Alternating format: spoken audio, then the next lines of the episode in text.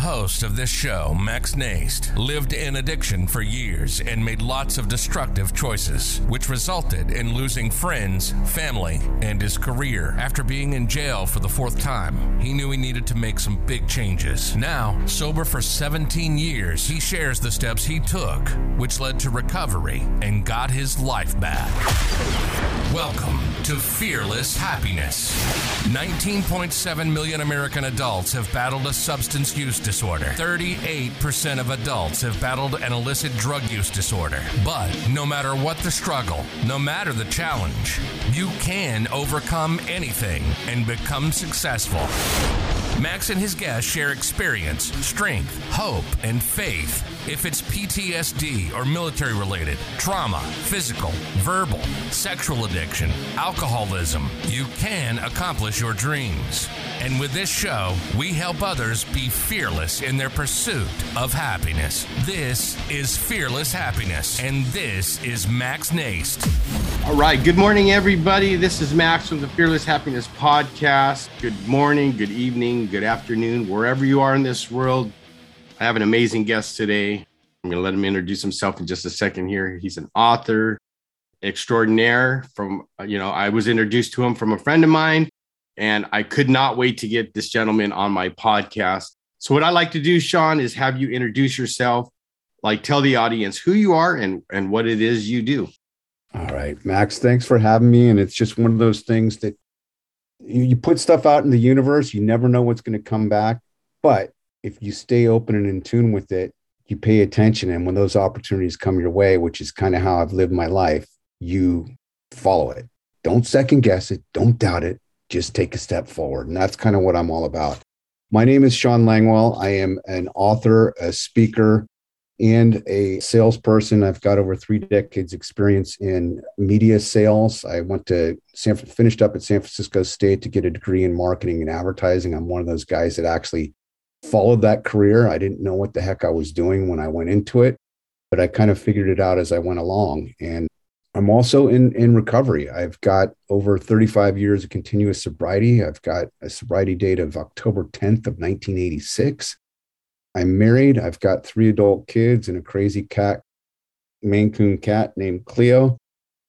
I'm also president of the a writing club in California called the Redwood Writers Club and immediate or actually past president of Toastmasters of Petaluma. So I've got a lot of experience, breadth, and depth in leadership roles, as well as sales, as well as recovery, as well as parenting. And, and somewhere along this line is this person called Sean who comes out with a mission that's really designed to try and add value to people's lives and businesses wherever they are. You know, more specifically, I'm, I'm coming out with a book this spring called 10 Seconds of Boldness.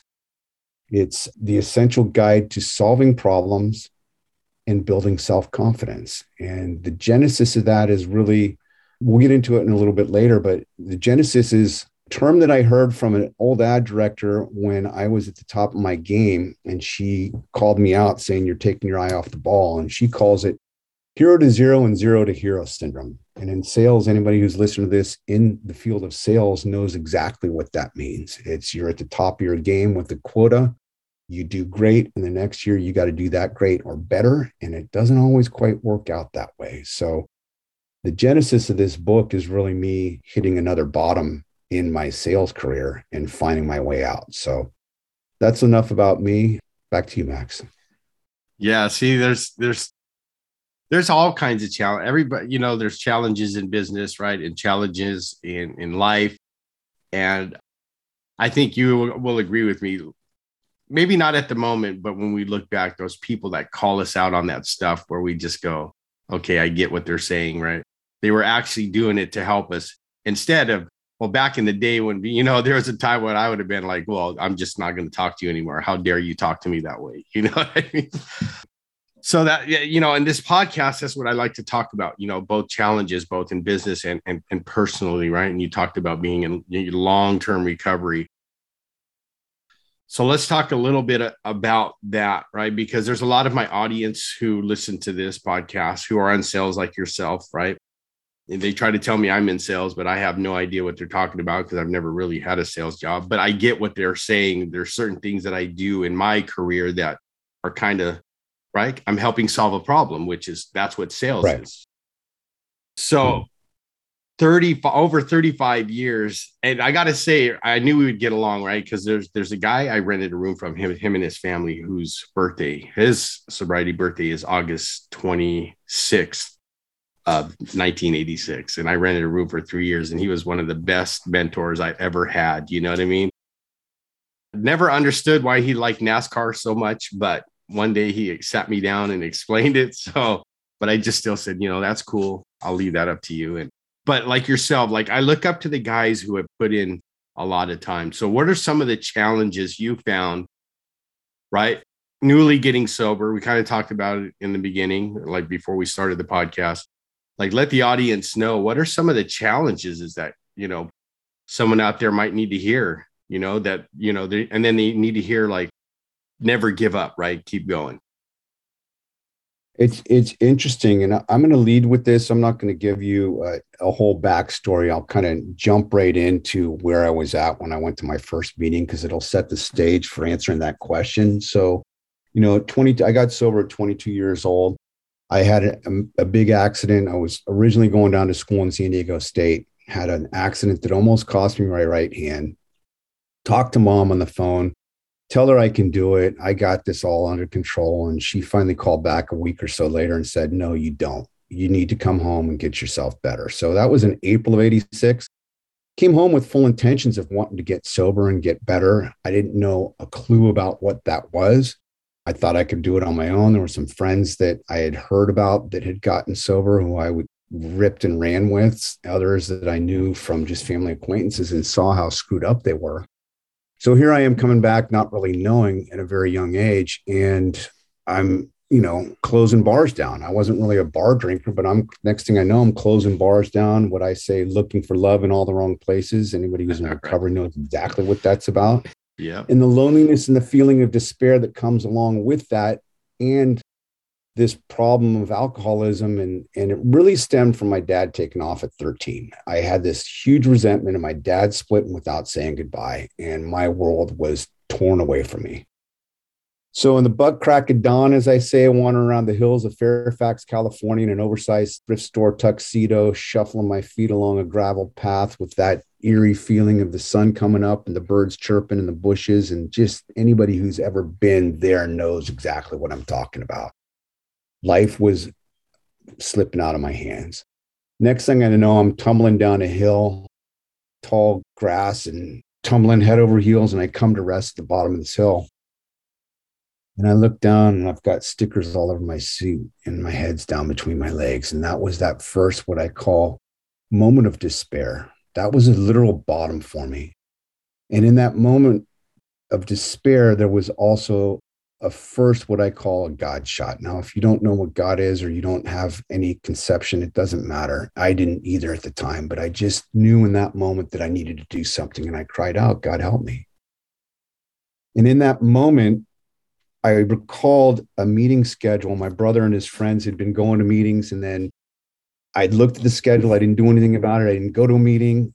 I knew there was a meeting not far from where I was, and I walked into that meeting. And for the very first time, I had these people like welcome me. I look like something the cat dragged in, Max. I'm just like just disheveled and my hands are shaking. They're all happy at seven o'clock in the morning and say, Welcome. Come on, let I, us get you a cup of coffee. And I'm like, You guys are freaks. Let me out of here. Oh, yeah.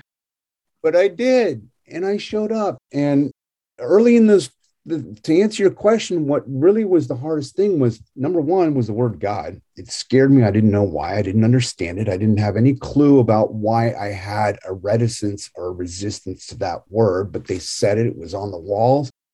And I was crawling out of my skin and I couldn't wait to get out of there. But sat through the meeting.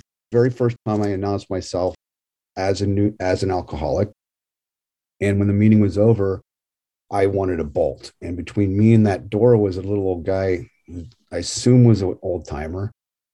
He hands me a card and says, Here's my number. I'll take you to the next meeting. And it was just this real creepy thing. Like, you know, I say jokingly, Anybody who's been to Cancun back in the day when they jump out of vans and try and get you to sit down on a timeshare, it was kind of like that feeling, and I didn't oh, like it. Yeah. and I looked this guy square in the eyes and I said, I got this. I got it. So that early problem was my ego. It was the lack of humility. It was the lack of surrender, even though I knew I was hurting and I had no other choice of what to do. And he said, looked me square in the eyes and he said, You know what? You ain't got shit. If you don't know where your next meeting is, you may not make it back alive. And I hate to tell you that, but it's the honest God's truth.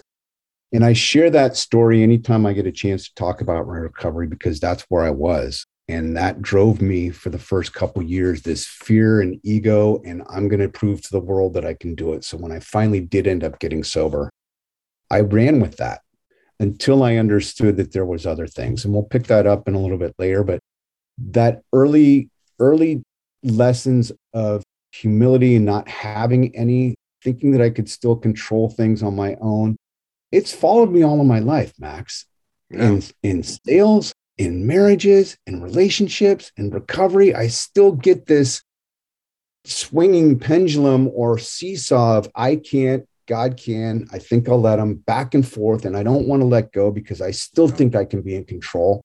And that's one of the biggest challenges I have with a lot of this self help slash personal development things out there is beat on your chest of I got this. There's another side to that where you ain't got shit and you have to humble yourself to say, I need help yes. before you can actually get to where you want to go. So if anybody gets anything else out of this, yes, you have to do the work yourself, but you also have to rely on the help of other people to love you until you can love yourself. And that's the biggest message I could give. Yeah, that's yeah, I couldn't agree more. Like especially I laughed with you, right? Because my first meeting, right, straight from jail, was a 6 a.m. meeting. And mm. I hmm. remember like when I got out of jail, I only had a tank top, board shorts, and flip flops. I had nothing. I had lost everything, right? So I had to borrow, I had to go to their donation box, right? Pick some sweats. And this sweats. So here's something funny, Sean. So I had sweatpants on, no pockets, you know, a sweatshirt, a beanie, trying to look like I was still a thug, you know, like leave me alone.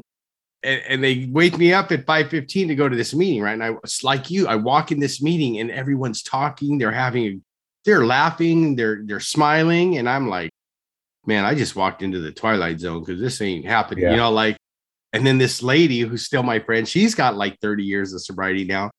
She came up and hugged me and said, Welcome. And I was just like, I stiffened up like a board. And then I'm searching my pants. And the house manager goes, Max, remember, you came with nothing. You got nothing. Just go sit down and listen. And I was like, man, you know, like, like I was like, these people are freaks. Like, who's hugging? I wasn't getting hugged where I came from. You know, like leave me alone. I don't. You guys are weird. Mm-hmm. This I'm in the twilight zone here, right? And you know, to relate to your story, right in the beginning, like you know, I, I'm sure you've heard it that saying, right? You can't save your ass and your face at the same time, right? So in the beginning, I was all about looking so good in meetings and sharing, you know, like just making myself look like I was the old, you know, I've been around for a while and right because like you said my ego got in the way i got humbled though you know four relapses later and you know it's not about me but i understand that humility and going i and, and understanding that what you just said is so important like we don't always have to do this stuff alone whether it's in business or in life right and you know i've grown and i'll tell you why i've grown to hate that saying i got this i hate it my brother told me that a week before he took his own life you know and then i've heard that from clients that i've worked with closely, you know, trying to get them to come up with a plan. And oh, I got this, and then get a call from family members. Hey, we found, you know, sad news. We found him dead of an. Me and the kids found him dead of an overdose. So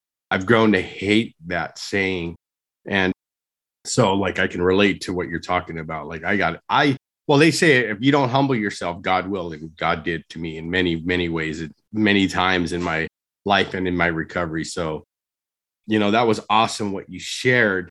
So, you know, share any, you know, uh, what I want you to do with the audience, right? Not only share those challenges, but right, share some lessons that you've learned, like in your life and in your recovery, that can apply to anyone. Because, you know, like this podcast is what I hope is that people from all walks of life can take something from Sean and go, God, he taught me this lesson, or whoever, you know what I mean?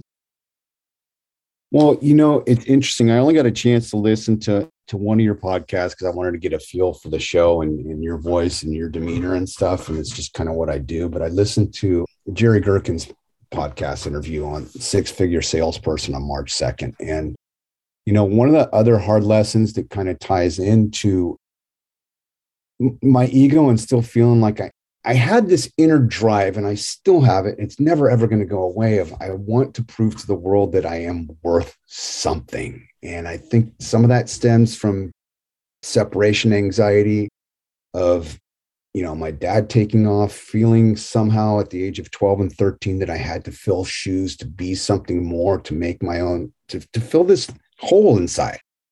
And it was filled with stuff it was filled with things. It was filled with booze. It was filled with chasing women. It was filled with gambling. It was filled with all these other things that were external to me. And it wasn't really until even after 10 years of sobriety where I started to get further deep into self will and white knuckling it, not going to meetings, that I had a little wake up call. It's like, you need to reconnect with what got you here in the first place. And every life has its its seasonal ebbs and flows and ups and downs but what jerry talked about just brought me right back home to to one thing in particular he was talking about maxing out the credit cards and using it for gambling and trying to get that quick buck and you know my first wife i didn't have credit i didn't have a pot to piss in when i got sober just like you i had clothes on my back and a a pea stained futon was my bed. And that's what I was. I was living like a homeless person. And I, I found a woman. We started, I needed credit. We were planning on getting married, and she got me a credit card with the intent that I could actually go put, go get her an engagement ring. Well, I had 25 100 300 $3000 of credit and i started taking cash advances unbeknownst to her and going over to golden gate fields and playing the ponies which i knew nothing about I won one race. and I felt cocky that I got this. Yeah. Once again. Yeah. And here I go. I didn't even have a car, Max. I was hitchhiking over there and then working in San Rafael after the fact. It was just ugly. So the point is pay attention to everything and everyone who comes into your life because there are life lessons through indirectly or directly from other people and what they go through. And Jerry just brought me right back to that moment that I hadn't thought about in a while. I don't know why I chose that. Maybe it was the six figure salesperson because that's what I aspired for for the longest time. And once you get there, it's kind of like, now what? You know, life is more than stuff. Can't take any of the stuff with you. I can't agree more. I mean, it's like like the saying to me is so true stop and smell the roses right? Like take time to be present with the people around you because it's not all about the stuff you gain. Like you said you can't take it with you. You know one of my biggest teachers on that was my mother. You know she worked her butt off to take care of her family especially like later like her my brother and myself. It was just her and my you know and like that lady we put it this way we never lived in an apartment that lady always made sure. And then you know how later, you know, you always think later, like, oh wow, I know why she did what she did. You know, I was mad at her or whatever. But I like I have the utmost respect and love for my mother because I know she everything she did for us, even though she didn't maybe show it outwardly, you know, she wasn't the most affectionate person growing up, you know, until later in life. And but I learned that she like her driving force was my little brother and I you know, to make sure we had food in our bellies, a, a, a nice roof over our head, nice bed to sleep in, and, and you know, all that stuff. And, you know, I, what I've learned in my journey in this thing called life and in my recovery too is I don't take moments for granted. You know, like in a blink of an eye, you know, you lose the ones you love really quick. Cause there was a point where I'll share with you, I've lost in just over a year, I lost my sister, my brother, my mother like and you know that's why i say i tell you that was one of the toughest things i went through and then like two years after that almost three years ago now like we would lose our granddaughter at three months and a day old and then due to my son's addiction and poor choices would have a stroke at 30 and you know he he's alive now but he's and he's a year and a half sober over a year and a half sober but it took that for him to wake up and go yeah i better change my ways you know and and you know, this process of, of putting this podcast together, I get to meet amazing people like yourself, you know, that have lived this experience. You know, like I'm a big believer in is, you know, there is no coincidences, whether it's a bad event or a good one, right? Like the universe, God, Allah, whatever you want to call it, is trying to teach us something. And that's going to, I know it's happened for me many times over and over. My wife will tell you it's still going to happen because she's like, he's trying to teach you something. You better pay attention, right? The lessons will keep showing up until you learn it. And then it's off to the next one. So, you know, like you, that was perfect. I like to try to pay attention because, you know, I know I just did a post about that last week where, you know, I, I started off as a, you know, a little funny humor with there's a new woman in my life and my wife woke up to and was okay with it, right? It was our little puppy, our little puppy. But I talked about that, you know, God puts people in your life for a season, for a reason, for a lifetime. You know, pay attention because you're whoever you run into, like ourselves, we're we're learning. I want to learn from you, Sean, you know, because you have the experience. You've gone to you've gone the path where I want to go, right? I haven't gone to it fully yet, but but I think the people, the audience out there can learn from you. Like you have like such an experience in life being an author and speaker and in recovery for such a long time. You know, share some other things you think that might help our audience, you know, go, okay, I can overcome my challenges and succeed. You know, I, there's there's one thing hearing you talk about it, and there's something I'm not going to get religious at all, but there's a phrase most anybody, whether they go to church or not, is going to understand this. But a burden shared is is half a burden, and a joy shared is twice a joy. And there's that that that's what makes AA work is this unity. We're all coming together for a common purpose. Everything else, race, religion, all the other bullshit of society is left at the door. People are coming together for one sole purpose, and that sole purpose is to try and find a way to stay sober one day at a time through helping each other. And you know, it's it's hard in, in early recovery and even in later recovery to try and think that you can kind of do things your own way. And it just doesn't work. And it doesn't matter what it is. The hardest lessons, the lessons that I continue to learn over and over again that I haven't totally learned yet because they keep repeating, are the whole, going back to self will again. And one thing I had a sponsee who's got 34 years of sobriety was reaching out to me, and he's got, you know, he's a brilliant guy. He's an atheist, and that's cool too. But he's getting really uptight rightfully so. He's a science guy about the whole mask thing and how he wanted to have this meeting where there were still masks were required for the meeting and how they had a group conscious and blah, blah, blah. I don't want to get into a mass debate. Right. But the point is the resentments that happen and will happen, whether you're in recovery or not, are going to happen. And in recovery, resentments, it says in the uh, book Alcoholics Anonymous, resentments are our number one offender. So when we run with something and we go into that mindset of being angry at somebody else, we are not taking a look at our own side of the street. And if I may philosophize just for a second, that's validated from millions and millions of people.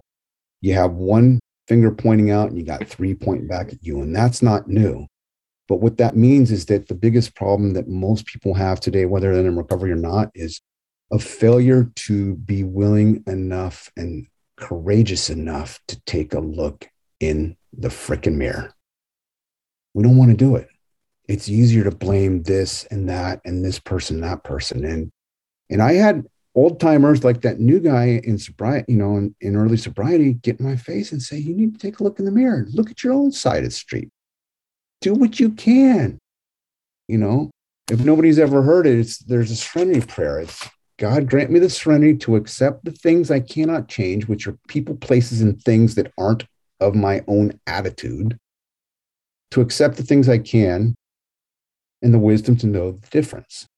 Courage to change the things I can, and and and to know the difference between those two of what you can and cannot change. And when we stay there, it puts the onus of responsibility back on ourselves it makes life a lot easier. And a further step back is not helpless surrender of I can't do it victim mentality. It's this I need help. Right. The other three most person. In my opinion, there's three powerful worlds. I got this and I need help. You put those two together, you're going to do all right no matter what happens to you in your life. Because Absolutely. it's the core element underneath all of that, whether it's in recovery or not, it comes back to a word that's called surrender. See, and one thing that I had, you know, I had a hard time with that word surrender, like in the beginning, right? Well, not only as being a man, right? And we're taught you got to be tough, you suck it up, you keep going, right? We just taught that. But then an old timer said, look, look at it this way surrender to win. And one yeah. of those light bulbs came on. And I was like, oh, I get it right? Because one of the the strongest, I think I want to say, one of the best things you can do, right, is admit you need help, right? Here, let me tell you why. Because I have such a long drive to work, right? I've been listening to my Audible, and on my Audible, I have Brene Brown's the power of vulnerability and she talks about that stuff right and, and it's okay to be vulnerable right talks about shame and all this stuff, right? And you know, and you and I come into this recovery thing with a whole bunch of shame, right? And you know oh, yeah. as well as I do, shame and guilt keeps us out there if we're if we don't actually work on that stuff and, and turn it around. And you know, so what I'm learning, you know, from from some of the stuff I, I read and I listen to is like to me, it's okay to be vulnerable. Actually, vulnerability is a strength, right? And what I mean by that, like if you were my sponsor, I'd say, Hey, Sean, look, I did this and I got this going on. Like, you know what I mean? Like, how do I how do I course correct? Right. Instead of holding it in and feeling so ashamed that like these you know, Sean's gonna laugh at me or my, you know, my friends are gonna laugh at me. I've gotten to a point where I don't care. Like I know I need to like here's what my mentors would have me do in the beginning when I used to point the finger. I wasn't allowed to go to him and say, like, say, hey, my ex-wife, you know what that bitch did? you know what I mean? I'm just kidding. I'm just using that. And they would go, walk out, come back in. And they knew yeah. I would know it. And they say, Hey, look, this is what I did. And this is what happened. And here's my part. Right. And I learned like as much as I had to eat crow, I was just like, but that's actually benefited me in the long run. Right. Because I know if I'm looking at myself first and what I can bring to, like, say, our conversation, then I'm not going to go, well, you know, Sean said this that just really pissed me off. And now I'm angry. Blah, blah, blah, blah, blah, blah, blah. Well, the other side of it, did kind of, I lost my train of thought when we were talking about it. With my sponsee reached out to me, I, you know, I said, I was a little direct because he's direct with me. I'm like, you need to do a 10 step on this. And he's like, well, I don't understand what my part is in it. And I said, you will. you will.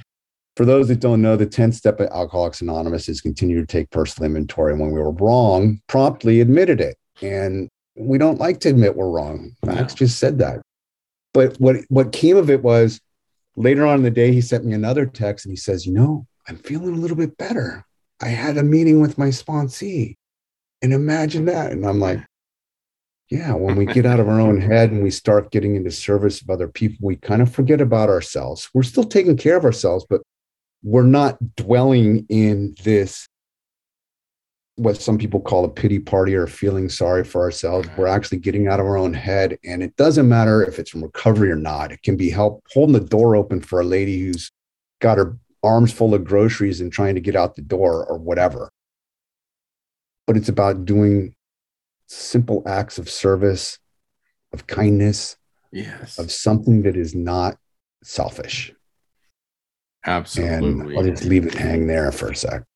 Yeah, well, I've done that with people that aren't in recovery and use that 10 step. And I go, because look at this is what my literature teaches me, right? It's not all in red ink, which means you're not always talking about the stuff you did wrong and apologizing you know you got to give yourself a you know where were you kind? Where where did you do a you know a good deed for someone today? You know it's taking that inventory like you have to have balance right? It can't always be like oh man i was such an asshole today. You know what i mean? So and then i'd help you know people look at themselves that way that have asked me, well, how do you do that every day? I said, well, this is what I was taught. So this is what might help you. And I tell them about the 10 steps. So they start doing this personal inventory at night, like, okay, I wasn't so bad then after all. You know what I mean?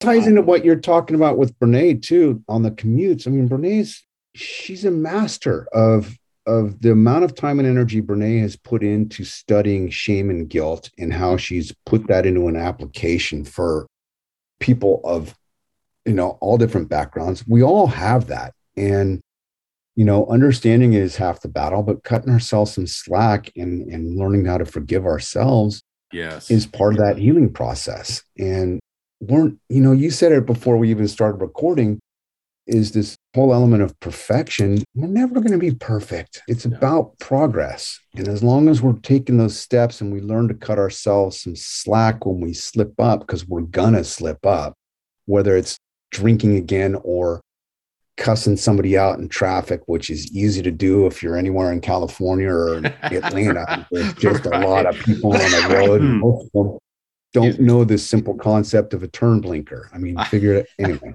right. I digress.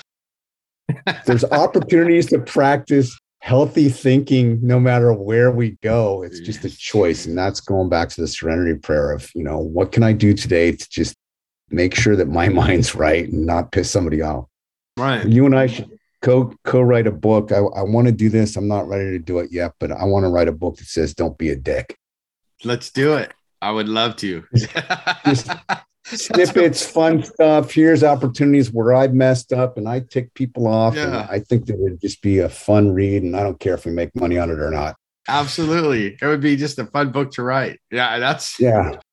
you remind me of like when my first year, my name was Idiot or Dick, whatever. You know, my sponsor would just go, I'd walk in and do it and say something. He'd go, just quit being a dick. I'm like, oh man, man, I thought you were here to support me, not you know, piss me off. And but you know, yeah. uh, but there's nothing for me. What I have learned in my experience and, and being around guys like yourself, you know, with long term sobriety, is just like, like I don't take myself so serious anymore, right? I don't have to be perfect right? But I do take my recovery serious and I do the things I need to do to stay one connected, right? Because I had that problem with God, the word God and prayer and all that. And just doing simple things that keep me connected, right? To not only the people that have helped me get here, right? Which is the rooms of AA and but ultimately this power you like I said, you could call it God, the universe, Allah, whatever.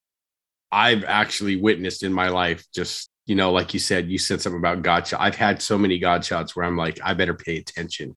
Someone's got my yeah. back, and and here we get to have this awesome conversation, right? So, as you know, life and business kind of parallel themselves, right? In a lot of ways, right? If mm-hmm. if you're mm-hmm. not doing the things you need to do in your business, right, you're gonna like a daily inventory, as they say, or a monthly inventory, your business is going to go under. Like, so, Summers, what are some of the challenges, Shawn, you've had in your career? Like, you know, because I know I'm going to tell you, like, I, I had the attitude. I don't know about you. Like early on, sometimes it's like, okay, I'm working and I'm going to outdo everybody. You know what I mean? And then I get, I don't get the raise or whatever, and it's like I get butthurt, right? Because like, don't you oh, know? Yeah. Don't you know who I am? And my sponsor would laugh and go, "Yeah, they all know, dude. Just keep doing the work." So, talk about some of that stuff. I think going back to in the beginning, this whole concept of hero to zero, zero to hero, it, it's a pattern. And I've, there's some of it that I have control over, and there's some that I don't. And having gone through that roller coaster ride in various, I've been in the same basic career. I have 20 plus years food service experience. So, you know, I was pretty damn good waiter and I loved doing it. And it was hard to break free because the money was so great.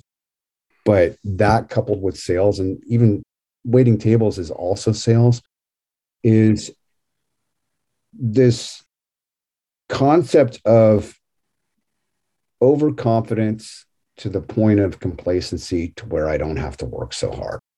And it's a term that I coined. It's called being ambitiously lazy. I'll bust my ass. I'll work harder than anybody. And then when I get there to wherever there is, I coast. And that in my sales career has come back to bite me in the ass because I've build this book of business. I'm writing it. I'm not searching for new clients. I'm not maintaining the things that like the same thing happens in recovery. If you're not going to meetings on a regular basis or connecting with the higher power or others in the program, the chances of you staying sober for a long time are slim to nil. That's not my opinion. That's just the honest to God's truth. And it's like exercise or diet. You can put any other thing in there if you're not developing the positive habits on a regular basis to do the things that you know you need to do or I need to do to maintain this level of either happiness or or feeling of worth or just feeling good about yourself if i'm not doing those then i slip down and i start to feel the guilt and the shame and then i start the blame game then i start the victim so the biggest lesson and hardest lesson I've had to face multiple times in my career is what I call complacency. It's getting to a certain spot and coasting because I don't feel like I need to work so hard. I can ride the business that I have. I don't have to continually search for new business. And damn it, if you raise my goals, you should have just kept it the same because that's, don't you know how much I've grown over the last two years and all this mental stuff and it's a challenge. And in the midst of writing this book on confidence, I was in that trough. I was the second lowest point of my sales career, and I was, you know, worried I was going to lose my job. Fortunately, I had bosses and chief revenue officers that were empathetic enough to say, We see what you have done. This is a cycle, it will pass. Don't worry about your job just keep doing and work a little bit harder, focusing on this thing. So I had to be a little coachable, even though I didn't want to hear what I knew I needed to do. Right. And I started doing it. And the flip side of that, not to sound boastful or prideful, and I'm worried that I, if I don't maintain it, it'll go away. But the last seven months, my sales are up 25 to 35% year over year, which is just, it, it's mind blowing to me. Mm-hmm. And it's a result of staying focused and and changing some habits and maintaining this constant touching the gas pedal of pursuing new business. Place pursuing new business if you're not in sales with continuing to learn on a daily basis to improve yourself. You know, yep. your fearless happiness is what I hear without having listened to more episodes that is pretty much the premise of what you're talking about is maintaining this inner sense of worth to not be afraid of what an outcome is to see the fear for what it is and to move forward with it trusting that that other side is going to make you happy because you're in the process of moving through it not sitting back like you know one of your friends sitting in the bleachers watching the game because he got cut from the team for drinking. Right Wow, that that's good because that actually that's that's exactly what's going to lead me into the next question, right? Because you're absolutely correct. So fearless, right? As you you can see, that's the name of my book, Fearless Happiness. So we'll talk about fearless first, right? Because sometimes I don't know about you. Well, you, you're a family man too, and stuff. And I, I remember where fear has held me back because I just felt comfortable getting that check. You know what I mean? Right? Instead of moving out and trying to do something bigger and better and, and growing. Um, so what does fearless mean to you, Shawn? Like, what does that look like to you and how does that show up? Because we know, I mean, we've been around long enough. We know that fear, it's always, we're always going to have some type of fear, right? We're never going to be fearless technically, but how do you, right? How does fearlessness or how do you describe fearless for you and what does that look like for you? It's a challenge and i've spent a little bit of time studying this because i used to be like the guy just you know no fear no fear. Right. And one of the guys i interviewed who's a, a very well-known podcaster for the book said you know i don't I'm, i don't subscribe to the no fear t-shirts. And i understood exactly what he meant because fear is always going to be there. So fearlessness is more of an ideal if you will to be able to not let it be a block for moving forward, either in being productive or advancing personal development or your own personal mental, physical, spiritual well being.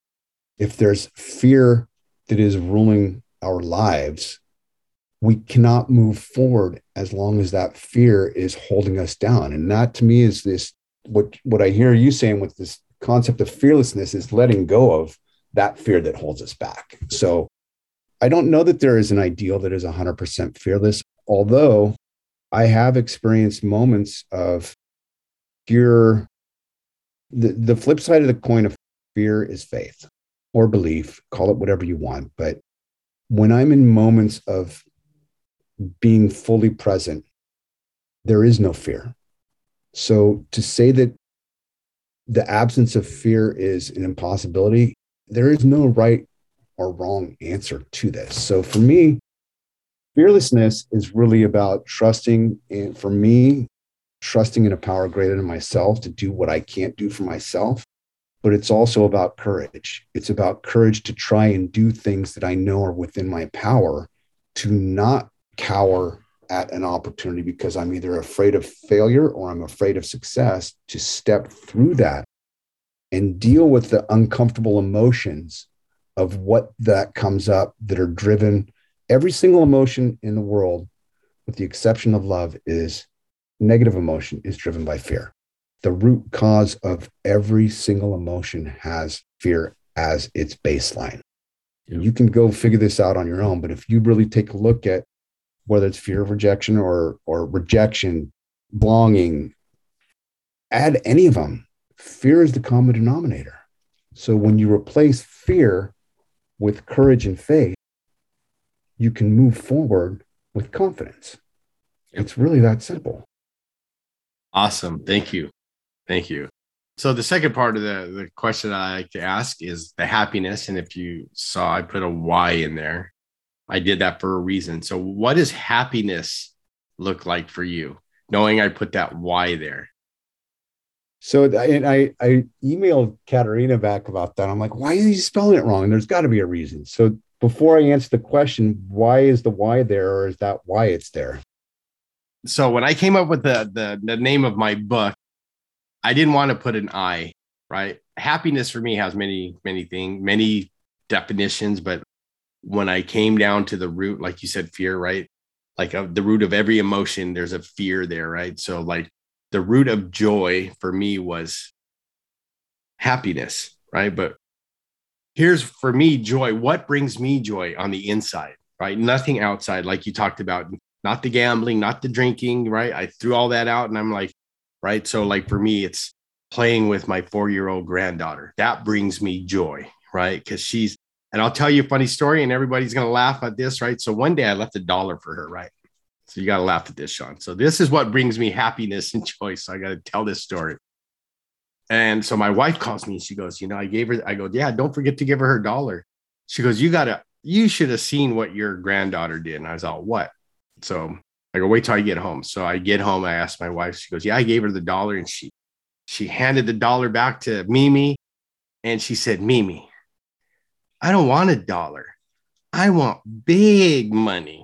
I mean, if you can't like that, see that that moment, yeah, because happiness, and I've had many conversations with people on this podcast, is fleeting, right? But joy is lasting, and that brought. I laughed. I like. I almost peed my pants. I I could see how she she put her hand on her hip. She did the whole finger thing. So oh I asked gosh, her. I called her. I said, shit. Judy Lee. I said, "What's big money?" And she goes, "Opa, ten dollars."